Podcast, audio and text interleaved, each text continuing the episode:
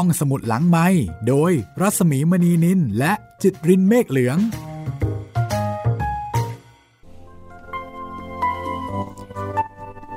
สวัสดีค่ะ กลับมาเจอเจอกันที่นี่เช่นเคยนะคะ วันนี้มาถึงตอนที่ 23 มาทวนความเดิมกันเลยนะคะมิสโอฟิเลียให้ออกัสตินเซนแคลยกท็อปซี่ให้กับเธอ อย่าง เป็นเรื่องเป็นราวอย่างถูกต้องนะคะ ไม่ใช่แค่เอ่เอ่ยปากให้เฉยๆ ให้ทำหนังสือให้เลย จากนั้นปรากฏว่าเซนแคลออกไปร้านกาแฟนอกบ้าน แล้วก็ไปเจอคนทะเลาะกัน เขาเข้าไปห้าม แต่กลับถูกลูกหลงค่ะ ถูกแทงบาดเจ็บสาหัส แล้วก็ถูกหามมาที่บ้าน และในที่สุดออกัสตินเซนแคลก็เสียชีวิต ท่ามกลางความตกตะลึงและความเศร้าโศกของบรรดาพวกทาสทั้งหลาย ที่ต่อไปนี้จะไม่มีนายใจดีคอยคุ้มหัวอีกต่อไป ชีวิตของพวกทาสจะต้องขึ้นอยู่กับมารีเซนแคลซึ่งเป็นภรรยาของออกัสตินที่มีจิตใจไร้ความเมตตาปรานีมิสโอฟิเลีย เตรียมพาท็อปซี่กลับนิวอิงแลนด์บ้านของเธอ แต่โรซาซึ่งเป็นสาวใช้อีกคนหนึ่งก็เป็นทาสนั่นล่ะค่ะ มาขอร้องให้มิสโอฟิเลียไปช่วยพูดกับมารี เรื่องที่จะส่งเธอไปให้ผู้ชายเฆี่ยน คือไม่เฆี่ยนเอง แต่ว่าจะส่งไปให้คนอื่นเฆี่ยน ซึ่งจะร้ายแรง และก็ทารุณกว่าหลายเท่านะมิสโอฟิเลีย เมื่อรู้เรื่องราวก็เห็นใจในชะตากรรมของโรซานะคะ ด้วยความเป็นคนมีเมตตาและมีใจที่เป็นธรรม เธอก็เลยตัดสินใจที่จะช่วยโรซาแล้วก็เดินไปหามารี มารีซึ่งนั่งอยู่ในห้องรับแขก เรื่องราวจะเป็นอย่างไรนะคะ ตอนนี้ อีวาก็ไม่อยู่แล้วออกัสตินเซนแคลก็ไม่อยู่แล้ว ก็เหลือแต่มิสโอฟิเลียนี่ละค่ะ ที่พอจะช่วยบรรดาพวกทาสได้ แต่ว่าจะช่วยได้หรือไม่ติดตามได้เลยกับตอนที่ 23 กระท่อมน้อยของลุงทอมค่ะ วันนี้เป็นยังไงบ้างคะมิสโอฟิเลียถามมารี ซึ่งมักจะดูเจ็บไข้ได้ป่วย แล้วก็ทุกข์ทนอยู่ตลอดเวลา มารีถอนหายใจ หลับตาแล้วก็บอกว่า บอกไม่ถูกค่ะคุณพี่ ดูก็เรื่อยๆตามเคย แล้วมารีก็ยกผ้าเช็ดหน้าขอบดำเช็ดนัยน์ตาเหมือนกับชีวิตนี้มันทุกข์เหลือเกิน มิสโอฟิเลียก็เปิดฉากการสนทนาบอกว่าที่มานี่ ตั้งใจจะมาพูดเรื่องโรซาเรื่องอะไรเกี่ยวกับโรซาคะโรซาเสียใจมากที่ได้ทำผิดอ๋อยังงั้นเหรอคะ อีกหน่อยก็จะยิ่งเสียใจมากกว่านี้ ฉันอดทนต่อความหยาบคายของเด็กนั่นมานานแล้ว คราวนี้แหละ จะต้องกดหัวให้รู้สำนึกตัวซะบ้าง แต่เธอจะหาวิธีลงโทษอย่างอื่นไม่ได้หรือไง วิธีที่ทำให้โรซาไม่ต้องอับอายนะ แต่ฉันต้องการให้มันได้รับความอับอายตลอดชีวิตของมัน วันๆ ได้แต่ทำท่าทางกรีดกราย แต่งตัวสวยแต่จริตดีดดิ้น หน้าเหมือนไส้ มันลืมไปแล้วว่ามันจะเป็นใคร ฉันจะต้องสั่งสอนให้มันรู้ว่ามันเป็นทาส จะมาทำสำรวยแบบนั้นนั้นไม่ได้ มิสโอฟิเลียก็เลยบอกว่า คิดดูดีๆนะ ถ้าเธอเฆี่ยนโรซาให้ได้รับความอับอายขายหน้า หล่อนก็จะเจ็บแค้นและประพฤติตัวเลวทรามไปได้ น่าสงสาร เด็กนั่นนี่บอบบางมาก แหมบอบบาง ช่างเหมาะสมกับรูปร่างลักษณะของมันเสียจริง ฉันจะสอนให้มันรู้ว่า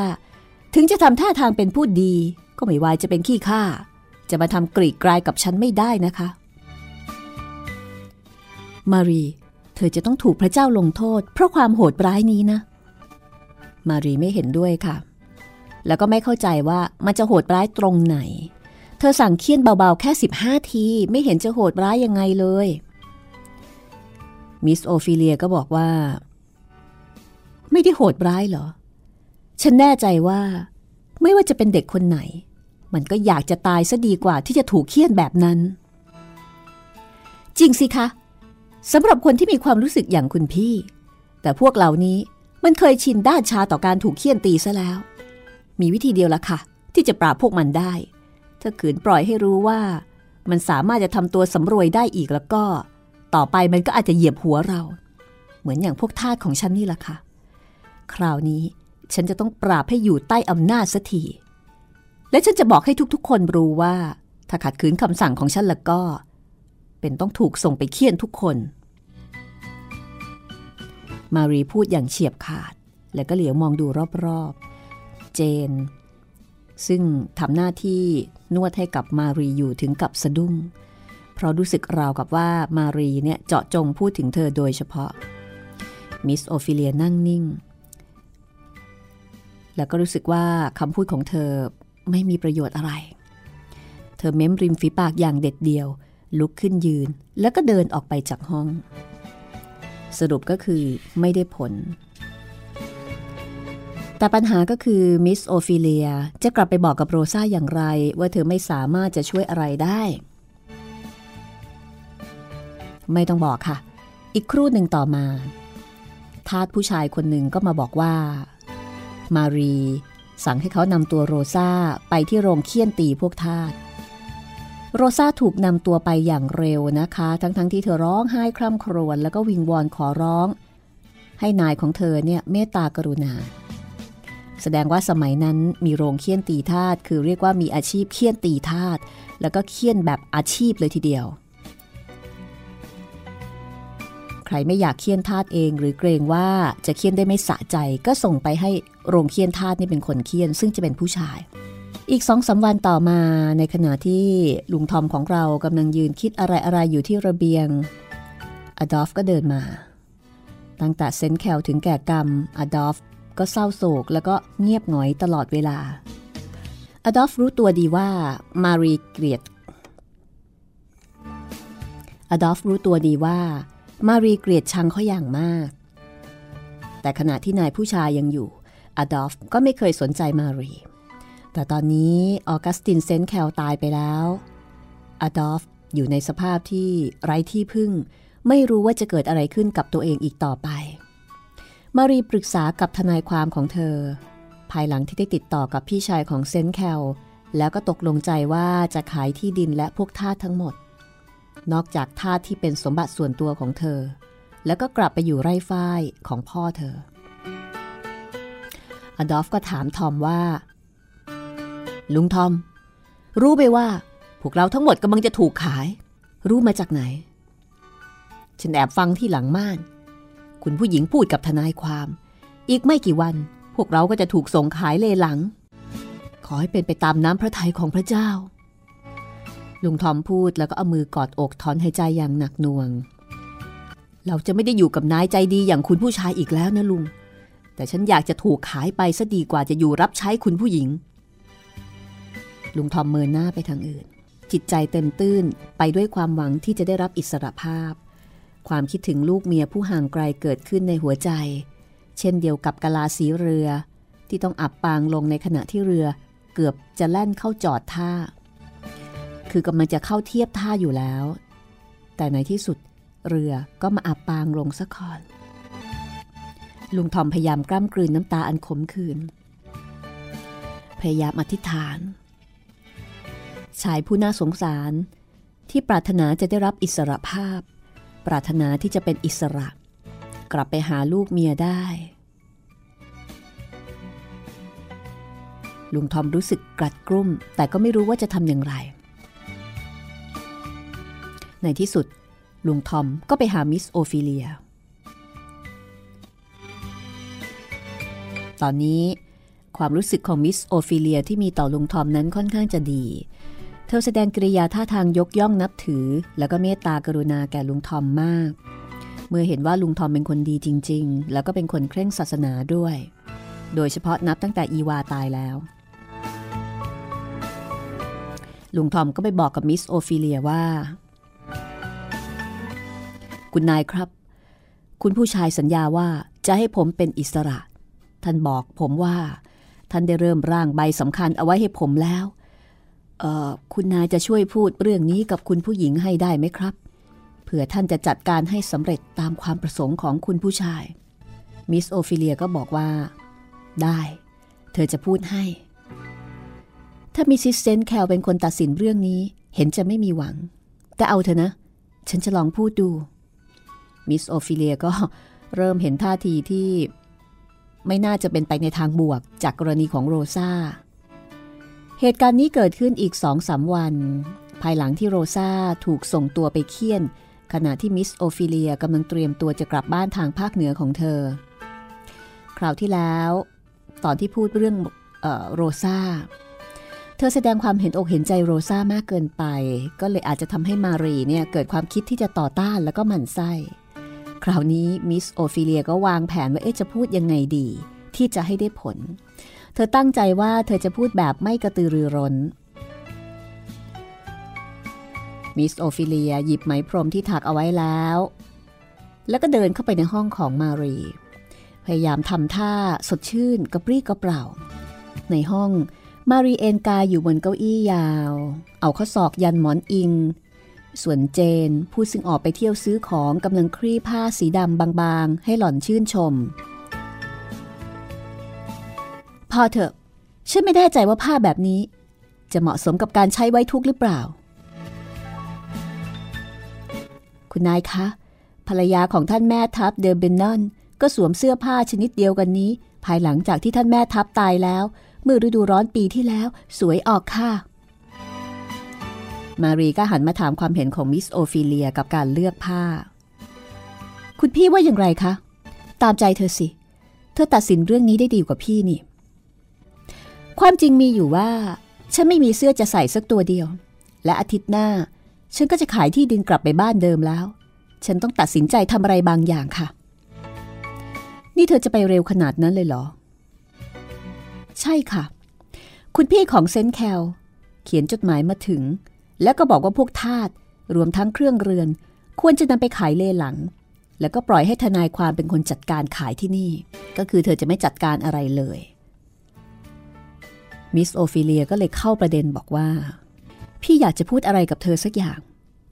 ออกัสตินสัญญาว่าจะให้ทอมเป็นอิสระ แล้วก็ได้เริ่มร่างใบสำคัญเอาไว้แล้ว พี่หวังว่าเธอจะใช้อิทธิพลของเธอทำให้เรื่องนี้สำเร็จลงได้ อ๋อ ฉันจะไม่ทำอย่างนั้นเลยค่ะ ทอมเป็นคนที่มีค่ามากที่สุดในบ้านเรา ฉันจะยอมปล่อยไปทำไม และนอกจากนั้น ลุงทอมจะต้องการอิสรภาพไปทำไมกันคะ อยู่อย่างนี้ก็สบายดีแล้วนี่นา แต่ลุงทอมปรารถนาที่จะได้รับอิสรภาพ และคุณผู้ชายก็สัญญาเอาไว้แล้วด้วย แน่ล่ะค่ะ ใครๆก็อยากได้ พวกทาสก็อยากมีอิสระด้วยกันทั้งนั้น เพราะว่าพวกนี้ไม่มีความพอใจในสิ่งใดเลย อยากจะได้สิ่งที่ตัวเองไม่มีอยู่ร่ำไป เดี๋ยวนี้ฉันจะไม่ยอมผ่อนผันให้ใครเลยเป็นอันขาด เราจะต้องคอยดูแลให้พวกทาสอยู่ภายใต้อำนาจของนาย เขาก็จะทำงานได้ดี แต่ถ้าปล่อยให้เป็นอิสระ มันก็จะขี้เกียจแล้วก็ไม่ยอมทำงาน กินเหล้าเมาหยำเป แล้วก็กลับกลายเป็นคนต่ำช้าเลวทราม ฉันเคยเห็นเป็นอย่างนี้มาหลายครั้งแล้วค่ะ การปล่อยท่าให้เป็นอิสระ ไม่มีประโยชน์อะไรเลยนะคะ คุณพี่ มิสโอฟิเลียก็ค้านบอกว่าแต่ลุงทอม เป็นคนซื่อสัตย์ขยันขันแข็ง แล้วก็เป็นคนเคร่งครัดในศาสนานะ อ๋อ ไม่ต้องบอกหรอกค่ะ เรื่องนั้น ฉันเคยเห็นคนอื่นๆเหมือนแกมามากมาย ตราบใดที่แกมีนายคอยเอาใจใส่ดูแล แกก็ขยันตราบนั้น มิสโอฟิเลียก็เลยบอกว่า แล้วถ้าขายลุงทอมไป เผื่อลุงทอมไปได้นายใจร้ายจะว่ายังไง เป็นไปไม่ได้หรอกค่ะ น้อยครั้งนักนะคะ ที่ทาสดีๆ จะได้นายใจร้าย นายส่วนใหญ่ก็ดีทั้งนั้น ฉันเติบโตแล้วก็อาศัยอยู่ที่ภาคใต้นี้ ยังไม่เคยรู้จักนายสักคนเดียวที่โหดร้ายต่อทาสของตัว เรื่องนั้นไม่เห็นจะน่ากลัวเลย คือมิสโอฟิเลียเนี่ยก็ก็เป็นคนที่มีความเมตตากรุณา แต่ว่ามารีนี่เป็นอีกอย่างหนึ่ง และที่ร้ายไปกว่านั้นก็คือมารีเนี่ยมองไม่ออกว่าอันไหนที่เรียกว่าความเมตตากรุณา อันไหนที่เรียกว่าความโหดร้าย แม้กระทั่งตัวเธอเอง เธอก็คิดว่า เธอไม่ได้โหดร้ายนะ นี่เป็นสิ่งสมควรแล้วที่จะทำต่อพวกทาสมิสโอฟิเลียก็บอกว่า ดีละ เป็นความปรารถนาครั้งสุดท้ายของสามีเธอ ที่จะให้ลุงทอมเป็นอิสระ แล้วก็เป็นคำสัญญาที่ให้ไว้แก่อีวาเมื่อตอนที่แกจะตาย เพราะฉะนั้นพี่คิดว่า เธอไม่ควรจะละเลยนะ พอได้ฟังถ้อยคำของมิสโอฟิเลียที่พูดถึงออกัสติน และก็โดยเฉพาะพูดถึงอีวา มารีก็เอาภาชนะปิดหน้า แล้วก็เริ่มร้องไห้สะอึกสะอื้นแล้วก็สูดยาดมอย่างแรงเหมือนกับว่าได้รับความสะเทือนใจเสียเหลือเกิน ใครๆก็คัดค้านฉันทั้งนั้น ช่างไม่มีใครเห็นอกเห็นใจฉันซะเลย คุณพี่ก็เหมือนกัน เรื่องฟื้นเอาเรื่องเหล่านี้มาพูดให้ฉันกลุ้มใจอีก ความทุกข์ของฉันมันก็มากมายพออยู่แล้ว โชคร้ายจริง ๆ มีลูกกับเขาคนเดียว ก็ถูกพรากไป และเมื่อฉันมีสามีที่ถูกใจ เขาก็ตายจากไปอีก แต่คุณพี่ก็ไม่เห็นใจฉันเลย คอยแต่จะรื้อฟื้นเอาเรื่องเก่าๆมาพูด ในเมื่อก็รู้แล้วว่า มันทำให้ฉันไม่สบายใจขนาดไหน ความจริงคุณพี่ก็ตั้งใจดีหรอกค่ะ แต่ฉันรู้สึกว่าคุณพี่ไม่เห็นใจฉันบ้างเลย แล้วมารีก็ร้องไห้สะอึกสะอื้นจนหายใจไม่ออก เรียกแมมมี่ให้เปิดหน้าต่าง เอาขวดยาดมมาให้ เอาผ้าชุบน้ำเย็นมาวางบนศีรษะ แล้วก็ปลดตะขอเสื้อ ในระหว่างที่ชุลมุนวุ่นวายอยู่นั้นมิสโอฟิเลีย ก็ ไม่รู้จะทำยังไงต่อ ก็เลยกลับไปที่ห้องของเธอ เจอไม้นี้เข้าก็ทำอะไรต่อไม่ได้ มิสโอฟิเลเห็นว่าไม่มีประโยชน์อะไร ที่จะพูดอะไรต่อไปอีก เพราะว่ามารีอาจจะเกิดชักขึ้นมาอีกก็ได้ และเวลานี้หากใครเอ่ยถึงความปรารถนาของอีวา และออกัสติน สามีของเธอเกี่ยวกับเรื่องทาสมารีก็จะทำท่าชักขึ้นมาทันทีทันใด มิสโอฟิเลียจึงทำสิ่งที่ดีที่สุดสำหรับทอม เธอเขียนจดหมายถึงมิสซิสเชลบีแจ้งให้ทราบถึงความเดือดร้อนของลุงทอม แล้วก็ให้เขารีบมาไถ่แกกลับไป วันรุ่งขึ้น ทอม อดอล์ฟ และพวกทาสอื่นๆ อีกประมาณหกคน ถูกนำตัวไปยังโรงคุมขังพวกทาส เพื่อรอพวกพ่อค้าที่จะมาประมูลราคาเวลามีการขายเลหลัง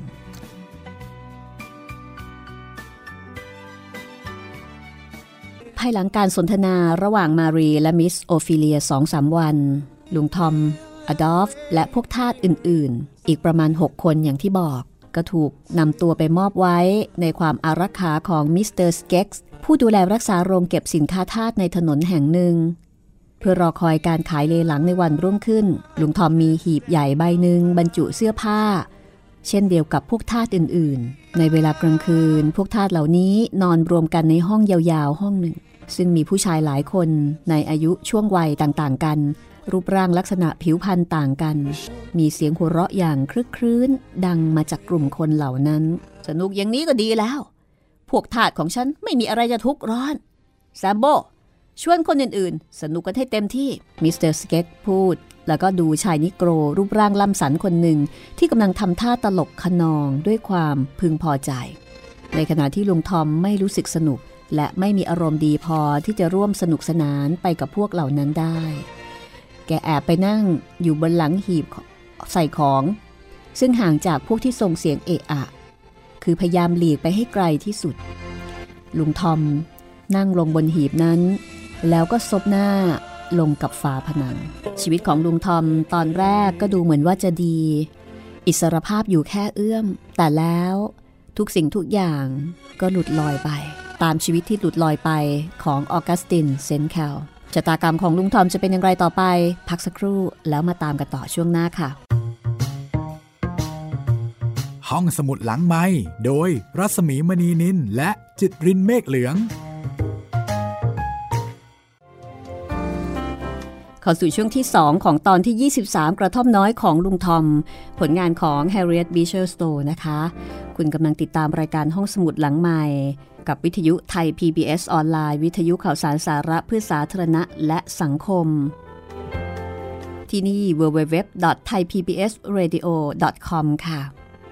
สามารถที่จะติดตามเรื่องอื่น ๆ ย้อนหลังได้ที่นี่นะคะ รวมไปถึงรายการอื่น ๆ ของวิทยุไทย PBS ออนไลน์ ฟังสดรายการห้องสมุดหลังใหม่ได้เป็นประจำทุกวันจันทร์ถึงวันศุกร์ค่ะบ่ายโมงถึงบ่ายสองโมงแล้วก็หนึ่งทุ่มถึงสองทุ่มวันละสองรอบ และนอกเหนือจากนั้นก็สามารถที่จะย้อนหลังแล้วก็ดาวน์โหลดได้ตลอดเวลานะคะ ติดขัดอย่างไรในเรื่องของเทคนิคก็สอบถาม ได้เลยที่หน้าเว็บแห่งนี้นะคะ แต่ถ้าอยากจะติดต่อพูดคุยกับผู้จัดก็ไปที่ Facebook ของดิฉันเองนะคะ ที่รัศมี มณีนิน R A W S A M W E M A N W E N I L หรือว่าค้นจากชื่อภาษาไทยใน Google ก็ได้ค่ะ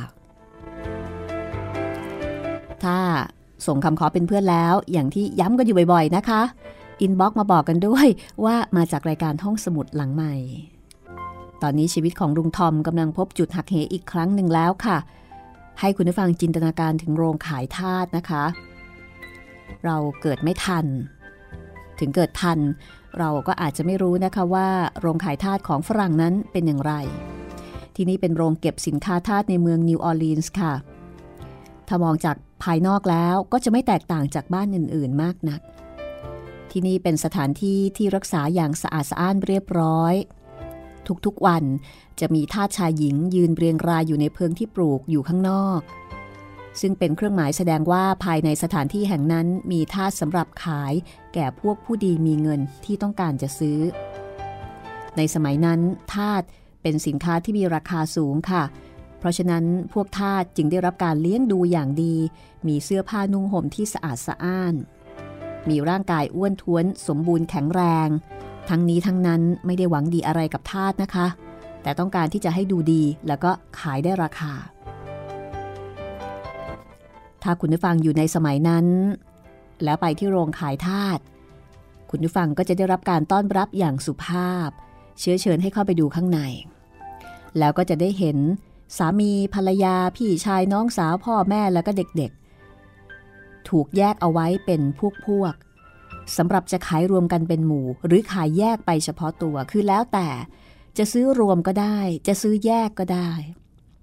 สุดแท้แต่ความปรารถนาของเราค่ะ ก็คือเหมือนเป็นสินค้า แล้วแต่ว่าเราต้องการจะซื้อแบบไหน ตอนนี้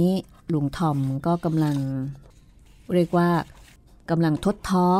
ต่อชะตากรรมชีวิตของตัวเองไม่รู้ว่าหลังจากนี้ชีวิตจะเป็นอย่างไร เรื่องราวจะดำเนินไปอย่างไร ติดตามได้เลยนะคะ กระท่อมน้อยของลุงทอมตอนที่ 23 ช่วงที่ 2 ค่ะ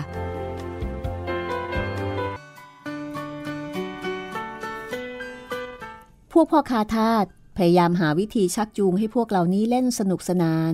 เพื่อมีให้พวกทาสเป็นทุกข์ และคิดถึงสภาพอันน่าเวทนาของตัวเอง เมื่อพ่อคาทาสซื้อทาสมาจากรัฐทางเหนือมายังภาคใต้แล้ว ก็จะพยายามทำให้ทาสเหล่านี้เล่นสนุกหรือว่าคิดอะไรต่ออะไร ที่ที่จะลืมความทุกข์ คือถ้าเกิดว่ามีสีหน้ายิ้มแย้มแจ่มใสก็อาจจะดูดีได้ราคาดีมากขึ้นนะคะ พวกพ่อค้าทาสซื้อทาสในเวอร์จิเนีย หรือว่าเคนตักกี้ แล้วก็นำพวกทาสเหล่านั้นมาอยู่ในสถานที่ที่น่าสบายตามริมฝั่งแม่น้ำแล้วก็ทำการขุนหรือว่าเลี้ยงดูให้อ้วนท้วนสมบูรณ์ทาสเหล่านี้ก็จะได้รับอาหารกินแบบอิ่มมีพีมันทุกๆวัน บรรดานายเงิน บางคนเนี่ยเกรงว่าทาสจะเครียด ก็จัดให้มีการสีไวโอลิน แล้วก็จัดให้เต้นบรำถ้าใครไม่ยอมเล่นสนุกเพราะมัวคิดถึงลูกเมียทางบ้าน ก็จะถูกดุด่าเคี้ยวเข็น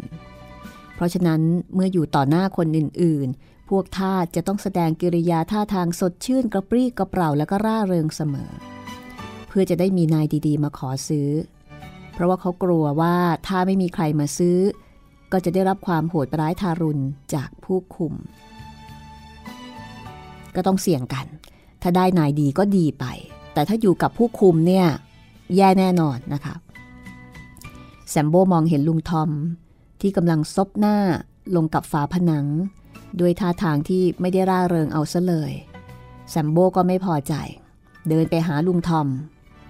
แซมโบเป็นทาสคือเป็นผู้คุมที่มีรูปร่างใหญ่โต ผิวเนื้อดำสนิท ท่าทางแคล่วคล่องว่องไว แล้วก็ตลกขนองอยู่เสมอ เอ้ยมัวทำไรอยู่เนี่ยเพื่อน นั่งเข่าชานหรือไงซอมโบเอาข้อศอกกระทุ้งสีข้างของลุงทอม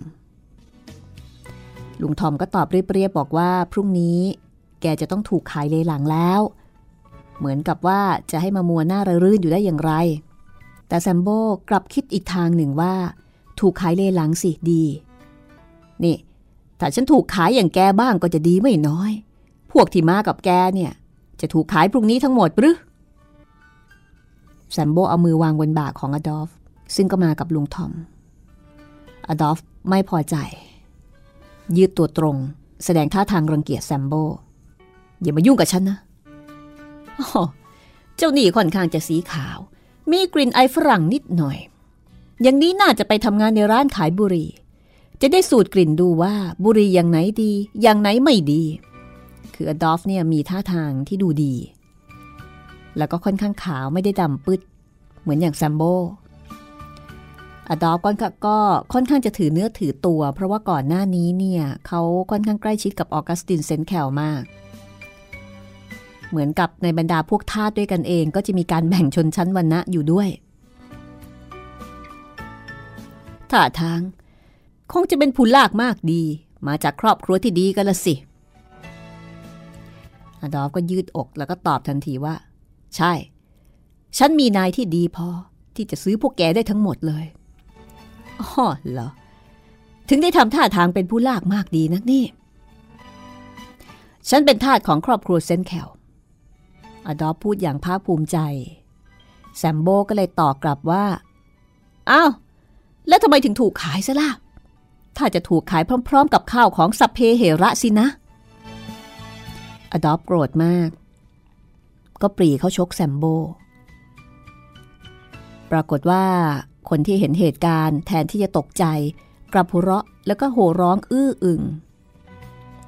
ผู้คุมได้ยินเสียงเอะอะ ก็เดินมาที่ประตู พร้อมกับแกว่งแส้ใหญ่ในมือไปมา เกิดอะไรกันละ่ะเงียบเงียบหน่อยสิ ทุกคน หนีกันไปคนละทิศคนละทาง นอกจากแซมโบที่เป็นคนโปรดของผู้คุมคนเดียว ยังยืนอยู่ที่เดิม แซมโบก็รายงานนายบอกว่า พวกเราไม่ได้เอะอะหรอกครับนาย ไอ้พวกที่มาใหม่นี่ มันทำเสียงเอตโร แล้วก็ชอบยั่วอยู่ พวกเราไม่ได้เอะอะหรอกครับนาย ไอ้พวกที่มาใหม่นี่ต่างหากทำเสียงเอตโร แล้วก็ชอบยั่วเราตลอดเวลา พอผู้คุมได้ยินดังนั้น ก็หันไปหาลุงทอมและอดอล์ฟพร้อมกับชก แล้วก็เตะสองสาครั้ง โดยที่ไม่ได้ถามอะไรก่อน จากนั้นก็สั่งให้ทุกคนนอนอยู่เงียบๆแล้วผู้คุมก็ออกไปจากห้อง ลุงทอมก็เลยโดนลูกหลงไปด้วยทั้งๆทที่ไม่ได้ทำความผิดอะไรเลย ในขณะที่เหตุการณ์เหล่านี้กำลังดำเนินไปในห้องนอนของพวกผู้ชาย คือมีการแยกห้องนะคะ ผู้ชายก็อยู่ส่วนผู้ชาย ผู้หญิงก็อยู่ส่วนผู้หญิง ในห้องของผู้หญิง ก็จะมีบรรดาท่าทั้งหลายเนี่ยนอนเหยียดยาว อยู่อย่างสบาย มีสีผิวเนื้อที่แตกต่างกัน คือเป็นธาตก็จริง แต่ธาตก็ไม่ได้หมายความว่าจะดำปึ๊ดปื้อกันหมดทุกคน มีตั้งแต่สีดำที่สุดจนถึงผิวขาวสะอาด หมายถึงว่าอาจจะเป็นลูกผสมลูกครึ่งนะคะแล้วก็มีเด็กๆ และผู้ใหญ่อยู่รวมกัน ทุกๆ คนกำลังหลับสนิท เด็กผู้หญิงคนหนึ่งท่าทางฉลาดเฉลียวอายุประมาณสิบขวบ ซึ่งแม่ได้ถูกขายไปเมื่อวานนี้ เธอร้องไห้จนอ่อนใจแล้วก็หลับไปเอง เพราะว่าไม่มีใครคอยดูแลอีกต่อไป มีหญิงชรา รูปร่างผอมซูบซีด ราะว่าต้องตรากตรำทำงานหนักกำลังรอที่จะถูกขายไปในวันรุ่งขึ้น หญิงชราอายุเยอะแบบนี้ถือเป็นสินค้าที่มีราคาถูกสุดๆ แล้วแต่ผู้ซื้อจะพอใจให้ราคา คือทำอะไรไม่ได้มากแล้ว แล้วก็มีหญิงอายุ 40 หรือ 50 นอนเอาผ้าห่มคลุมศีรษะอยู่บนพื้น ห่างออกไปมีหญิงอีกสองคน มีรูปร่างลักษณะน่าสนใจ หญิงคนหนึ่งเป็นนิโกรเลือดผสม อายุประมาณ 40-50 ปี แต่งตัวสะอาดเรียบร้อย ดวงตามีแววอ่อนโยน กิริยาท่าทางสุภาพ เธอโพกผ้าเนื้อละเอียดสีแดง สวมเสื้อผ้าเนื้อดีงดงามได้รูป แสดงว่านายดูแลเป็นอย่างดี เลี้ยงดี ข้างๆเธอมีลูกสาวอายุ 15 ปี เด็กสาวผู้นี้มีผิวพรรณขาวสะอาด รูปร่างหน้าตาคล้ายกับแม่ ดวงตาใหญ่ดำสนิทขนตายาว ผมสีน้ำตาลหยิกหยักศก เธอแต่งกายเรียบร้อย นิ้วมืออันขาวสะอาดเปรียวงาม แสดงว่าไม่เคยทำงานหนักมาก่อน หญิงสองคนนี้จะต้องถูกขายในวันพรุ่งนี้พร้อมกับพวกทาสที่มาจากครอบครัวของเซนแคลเจ้าของหญิงสองคนนี้เป็นสมาชิกของโบสถ์ในกรุงนิวยอร์ก เขาจะรับเงินค่าตัวของทาสหญิงสองคนแม่ลูกนี้ แล้วกลับไปปฏิบัติหน้าที่ของเขาตามเดิม โดยไม่คิดถึงเรื่องนี้อีกเลย คือเหมือนกับเป็นสินค้าจริง ๆ เพียงแต่ว่าเป็นสินค้าที่มีชีวิต ทาสสองคนแม่ลูกนี้ มีชื่อว่าซูซาแล้วก็เอมิลีน ทั้งสองเป็นผู้รับใช้ส่วนตัวของสุภาพสตรี ผู้เคร่งครัดในศาสนา และมีอัธยาศัยงดงามน่ารักคนหนึ่งเธออาศัยอยู่ในเมืองนิวออร์ลีนส์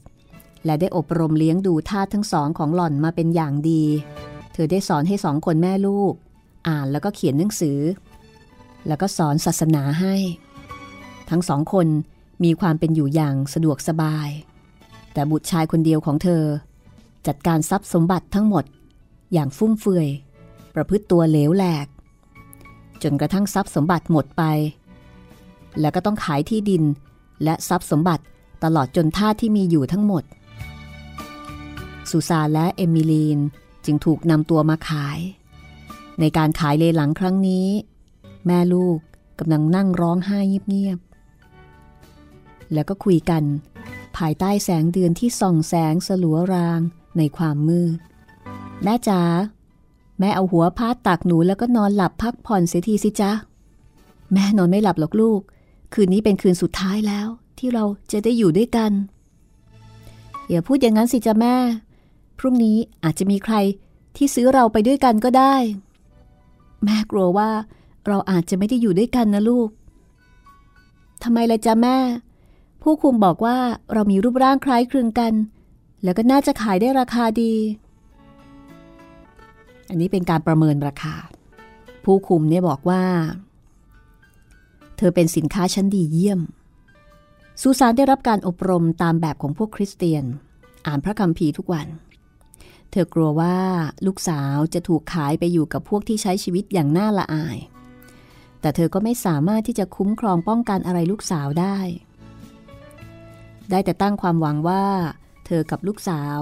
จะถูกขายไปด้วยกัน แล้วก็ไปอยู่กับนาย ที่มีเมตตากรุณา แม่จ๋าถ้าเราได้ไปอยู่ด้วยกันก็น่าจะดี แม่ทำงานเป็นคนครัว หนูเป็นสาวใช้ประจำตัว หรือว่าเป็นคนเย็บเสื้อผ้าของนาย พรุ่งนี้เราทำท่าทางให้สดชื่นกระปรี้กระเป๋ากันหน่อยนะจ๊ะ ใครๆ จะได้ซื้อเราไปด้วยกัน พรุ่งนี้ หนูหวีผมให้เรียบๆนะ ดึงผมให้ตึง อย่าปล่อยให้เห็นผมอยากโศกแบบนี้ทำไมล่ะจ๊ะแม่ หวีผมแบบนั้น หน้าตาหนูไม่สวยเหรอจ๊ะ จริงสิ แต่หนูจะได้ไปอยู่กับครอบครัวดี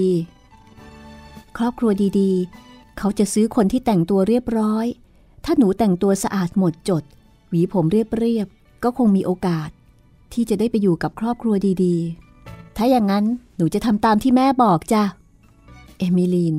ถ้าหากว่าเราจะไม่ได้พบกันอีกเลยหลังจากพรุ่งนี้ ถ้าแม่ถูกขายไปอยู่ไร่ฝ้ายที่อื่น และหนูไปอยู่คนละแห่งกับแม่ หนูต้องจำเอาไว้ให้ดีนะลูก ว่าคุณนายได้อบรมสั่งสอนเรามาอย่างไร เอาพระคำพีกับหนังสือเพลงของหนูไปด้วย และถ้าหนูซื่อสัตย์ต่อพระเจ้า พระองค์ก็จะซื่อสัตย์ต่อหนูเหมือนกัน นี่เป็นความทุกข์ของพวกทาสโดยเฉพาะพวกทาสที่มีครอบครัว มีลูก มีเมีย มีสามี เพราะไม่รู้ว่า จะมีโอกาสได้อยู่ด้วยกันอีกหรือไม่ แสงจันทร์ส่องเข้ามาทางช่องหน้าต่าง ที่มีลูกกรงเหล็กกัน้นส่องกระทบร่างของพวกทาสที่กำลังหลับสนิทอยู่บนพื้นห้อง ทั้งแม่และลูกกำลังร้องเพลง ที่พวกนิโกรเคยร้องในพิธีฝังศพ เสียงเพลงอันไพเราะ เยือกเย็น ดังกังวานไปในอากาศอันปลอดโปรง่งเป็นเสียงเพลงอันไพเราะ ที่ผู้ร้องร้องด้วยหัวใจอันปวดร้าว คืนนี้บางคนไม่อยากที่จะข่มตาหลับ เพราะว่าพรุ่งนี้เช้าอาจจะต้องจากกันชั่วกาลนานก็ได้ แต่แล้วเวลาก็ผ่านไป เมื่อถึงเวลาเช้า ทุกคนพากันตื่นนอน มิสเตอร์สเก็กส์ซึ่งเป็นผู้ควบคุม เคลื่อนไหวไปมาอย่างว่องไว เขาจะต้องเตรียมสินค้าสำหรับจะขายเลหลังในวันนี้ให้พร้อม ทุกๆคนอาบน้ำแต่งตัวอย่างสะอาดหมดจด แล้วก็มายืนรวมกันเป็นหมู่ ภายหลังที่ได้รับการตรวจตราอย่างละเอียดถี่ถ้วนมิสเตอร์สเก็กแต่งตัวดีมากวันนี้แต่งกายด้วยชุดที่ดีที่สุด คาบบุหรี่เอาไว้ในปาก แล้วก็กำลังเดินออกไปตรวจสินค้าของเขาเป็นครั้งสุดท้ายว่าอยู่ในสภาพพร้อมขายหรือไม่ นี่อะไรกันทำไมหวีผมเรียบแบบนี้ ผมหยิกสวยๆ หายไปไหนหมด มิสเตอร์สเก็กเดินไปหยุดอยู่ตรงหน้าซูซานแล้วก็เอมิลีน เด็กสาวมองหน้าแม่อย่างกลัวๆซูซานก็เลยบอกว่า เออคือเมื่อคืนนี้ ฉันบอกให้ลูกหวีผมเรียบๆ เพราะว่าดูเรียบร้อย ดีกว่าที่จะปล่อยให้ผมหยิกหยักศกนะจ๊ะ แล้วไหล รีบไปหวีผมซะใหม่เดี๋ยวนี้ ปล่อยให้ผมหยิกสวยๆนะ ไปเร็วๆ แกไปช่วยหวีผมลูกของแกด้วยใหญ่บ้า ช่างไม่รู้เอาซะเลยว่า ผมหยิกสวยของลูกแก จะช่วยเพิ่มค่าตัวเด็กนั่นได้ตั้งหลายร้อยดอลลาร์ ไม่น่าเชื่อนะคะว่า แค่ผมหยิกสลวย ก็สามารถที่จะเพิ่มค่าตัวได้แล้ว ก็คงจะมีอะไรหลายอย่างที่บรรดาผู้คุมก็จะรู้ว่าต้องทำอย่างไรหรือว่าต้องมีลักษณะอย่างไร ถึงจะขายได้ราคาดี ภายใต้อาคารหลังงามที่มีหลังคาโค้งกลม ผู้คนมากมาย เคลื่อนไหวไปมาอยู่บนพื้นที่ลาดด้วยหินอ่อน รอบๆพื้นที่เป็นวงกลมมีโต๊ะเล็กๆ ตั้งไว้สำหรับผู้ขายเลหลังยืน มีชายสองคนยืนอยู่ที่โต๊ะสองตัว ต่างคนต่างแข่งกันประกาศราคาสินค้าของตัวเป็นภาษาฝรั่งเศสและอังกฤษ โต๊ะอีกตัวหนึ่งมีผู้คนยืนมุงกันรอบ รอเวลาที่การขายเลหลังจะเริ่มต้น และที่นี่มีท่าของเซนแคลยืนรวมอยู่ด้วยก็คือทอม อดอล์ฟแล้วก็คนอื่นๆ ซูซานกับเอมิลีนสองแม่ลูกก็อยู่ที่นี่ด้วย สองคนแม่ลูกมีหน้าตาเศร้าหมอง ดูกระวนกระวาย นอกจากผู้ซื้อแล้วยังมีคนอื่นๆ จับกลุ่มคอยดูอยู่ด้วย ต่างคนต่างชี้ไม้ชี้มือ แล้วก็ติชมรูปร่างลักษณะของพวกทาสที่ยืนรวมกัน ดูประหนึ่งว่าเขาเป็นคนขี่ม้าที่กำลังอภิปรายกันถึงลักษณะดีๆ ในตัวม้าที่เขาจะขี่ มีชายหนุ่มแต่งกายทันสมัยคนหนึ่ง กำลังสวมแว่น พิจารณาดูอดอล์ฟแล้วก็บอกว่าเขากำลังมองหาคนรับใช้ประจำตัวสักคนหนึ่งได้ข่าวว่าวันนี้มีพวกทาสของเซนแคลรวมอยู่ด้วย ฉันก็เลยลองมาดูเผื่อจะได้คนใช้ดีๆบ้าง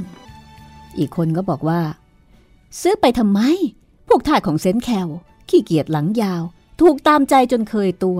ดีแต่ทำท่าทางกรีดกลายสำรวยนะสิ ชายคนแรกก็บอกว่า เรื่องนั้นไม่ต้องกลัวหรอก ถ้ามาเป็นคนใช้ของผม ผมจะปราบให้หายพยศทีเดียว อีกไม่ช้า เขาจะต้องเห็นว่าผมไม่ใช่นายอย่างเซนแคลผมเห็นจะต้องซื้อเจ้าคนนี้แน่ๆ รูปร่างหน้าตาเข้าที ดี ผมชอบ อันนี้หมายถึงอดอล์ฟก็มีคนเตือนบอกว่าอดอล์ฟเนี่ยสุรุ่ยสุร่ายมาก ถ้าเอาไปเลี้ยงจะเสียเงินมากมาย เรื่องนั้นไม่ต้องวิตก ถ้าไปอยู่กับผมจะมาทำสุรุ่ยสุร่ายไม่ได้แน่ๆ ส่งตัวไปเคี่ยนสักสองสาครั้งก็หมดเรื่อง มันก็หายแต่งตัวหรูหราไปเอง ผมจะดัดนิสัยมันสมัย ไม่ได้ ผมจะต้องซื้อเจ้าคนนั้นแน่ๆลุงทอมยืนพิจารณาดูดวงหน้าของคนที่กำลังจับกลุ่มอยู่รอบๆตัว แกมองหาใครคนหนึ่งซึ่งแกปรารถนาจะเรียกว่านาย ลุงทอมเห็นคนมามากมายหลายชนิด มีชายรูปร่างล่ำสันแข็งแรงหน้าตาเหี้ยมเกรียม ชายรูปร่างผอมเล็กท่าทางอารมณ์ดี ซึ่งมาคอยเลือกซื้อพวกทาสเหมือนกับคนที่เลือกเก็บเศษไม้ไปหุงข้าว แต่ลุงทอมก็ไม่คือมองไม่เห็นใคร ที่จะมีลักษณะเหมือนเซนแคลเลยสักคนเดียว ก่อนที่การขายเลหลังจะเริ่มต้นขึ้น ชายรูปร่างอ้วนเตี้ย สวมเสื้อเชิ้ตตาหมักรุกเปิดอก นุ่งกางเกงสกปรกมอมแมม ก็แหวกฝูงคนเข้ามายืนพิจารณาดูพวกทาสอย่างเอาใจใส่ นับตั้งแต่ขณะแรกที่ได้เห็นชายผู้นั้นย่างเข้ามา ลุงทอมรู้สึกขยะขยง แล้วก็เกลียดกลัวชายผู้นั้น เมื่อเขาเข้ามาใกล้ ความรู้สึกนี้ก็ทวีมากยิ่งขึ้น แม้รูปร่างจะเตี้ย แต่ก็เห็นได้อย่างแจ่มชัดว่าชายนี้ มีกำลังแข็งแรง ศีรษะกลมใหญ่ ดวงตาสีเทาอ่อน ขนคิ้วดก และผมสีน้ำตาลปนแดง ช่างเป็นลักษณะที่น่าเกรงขาม ปากกว้างใหญ่ของเขา มีน้ำยาเส้นไหลเลอะเป็นทาง นานๆก็ถมน้ำยาเส้นเสียครั้งหนึ่ง มือใหญ่แล้วก็หยาบกระด้าง มีสีดำคล้ำเพราะถูกแดดเผา แล้วก็ดูสกปรก เล็บมือยาว มีขี้เล็บติด ดูแสนจะโสโครก ชายคนนี้พิจารณาดูพวกทาสอย่างละเอียดจับขากันไกลลุงทอมอ้าปาก แล้วก็ตรวจดูฟัน ถลกแขนเสื้อเพื่อที่จะดูกล้ามเนื้อ ให้หมุนตัวรอบๆ ให้กระโดด แล้วก็ให้เดินให้ดู แกมาจากไหน เออเคนตักกี้ครับ ลุงทอม ตอบแล้วก็มองไปรอบๆ ราวกับจะขอความช่วยเหลือ แกเคยทำอะไรมาบ้าง เออดูแลนาของนายครับก็เรื่องเก่านั่นแหละ ชายคนนั้นพูดแล้วก็เดินต่อไป มาหยุดที่ตรงหน้าอดอล์ฟถมน้ำยาเส้นรถรองเท้าที่ขัดเป็นมันของชายหนุ่มแล้วก็เดินต่อไป แล้วก็ไปหยุดยืนตรงหน้าซูซานและเอมมิลีน เรื่องราวจะเป็นอย่างไรต่อไปนะคะ ชายผู้นี้ดูกักขละหยาบคาย ใครๆ ก็ไม่อยากไปอยู่ด้วย แต่ก็คงไม่สามารถทำอะไรได้ ถ้าเขาเลือก ชายผู้นี้จะเลือกซื้อทาสคนไหนบ้าง ติดตามได้ตอนหน้าตอนที่ 24 กระท่อมน้อยของลุงทอมกับชะตากรรมการขายเลหลังพวกทาสวันนี้หมดเวลาแล้วลาไปก่อนนะคะ สวัสดีค่ะ ห้องสมุดหลังไม้โดยรัศมีมณีนินและจิตรินเมฆเหลือง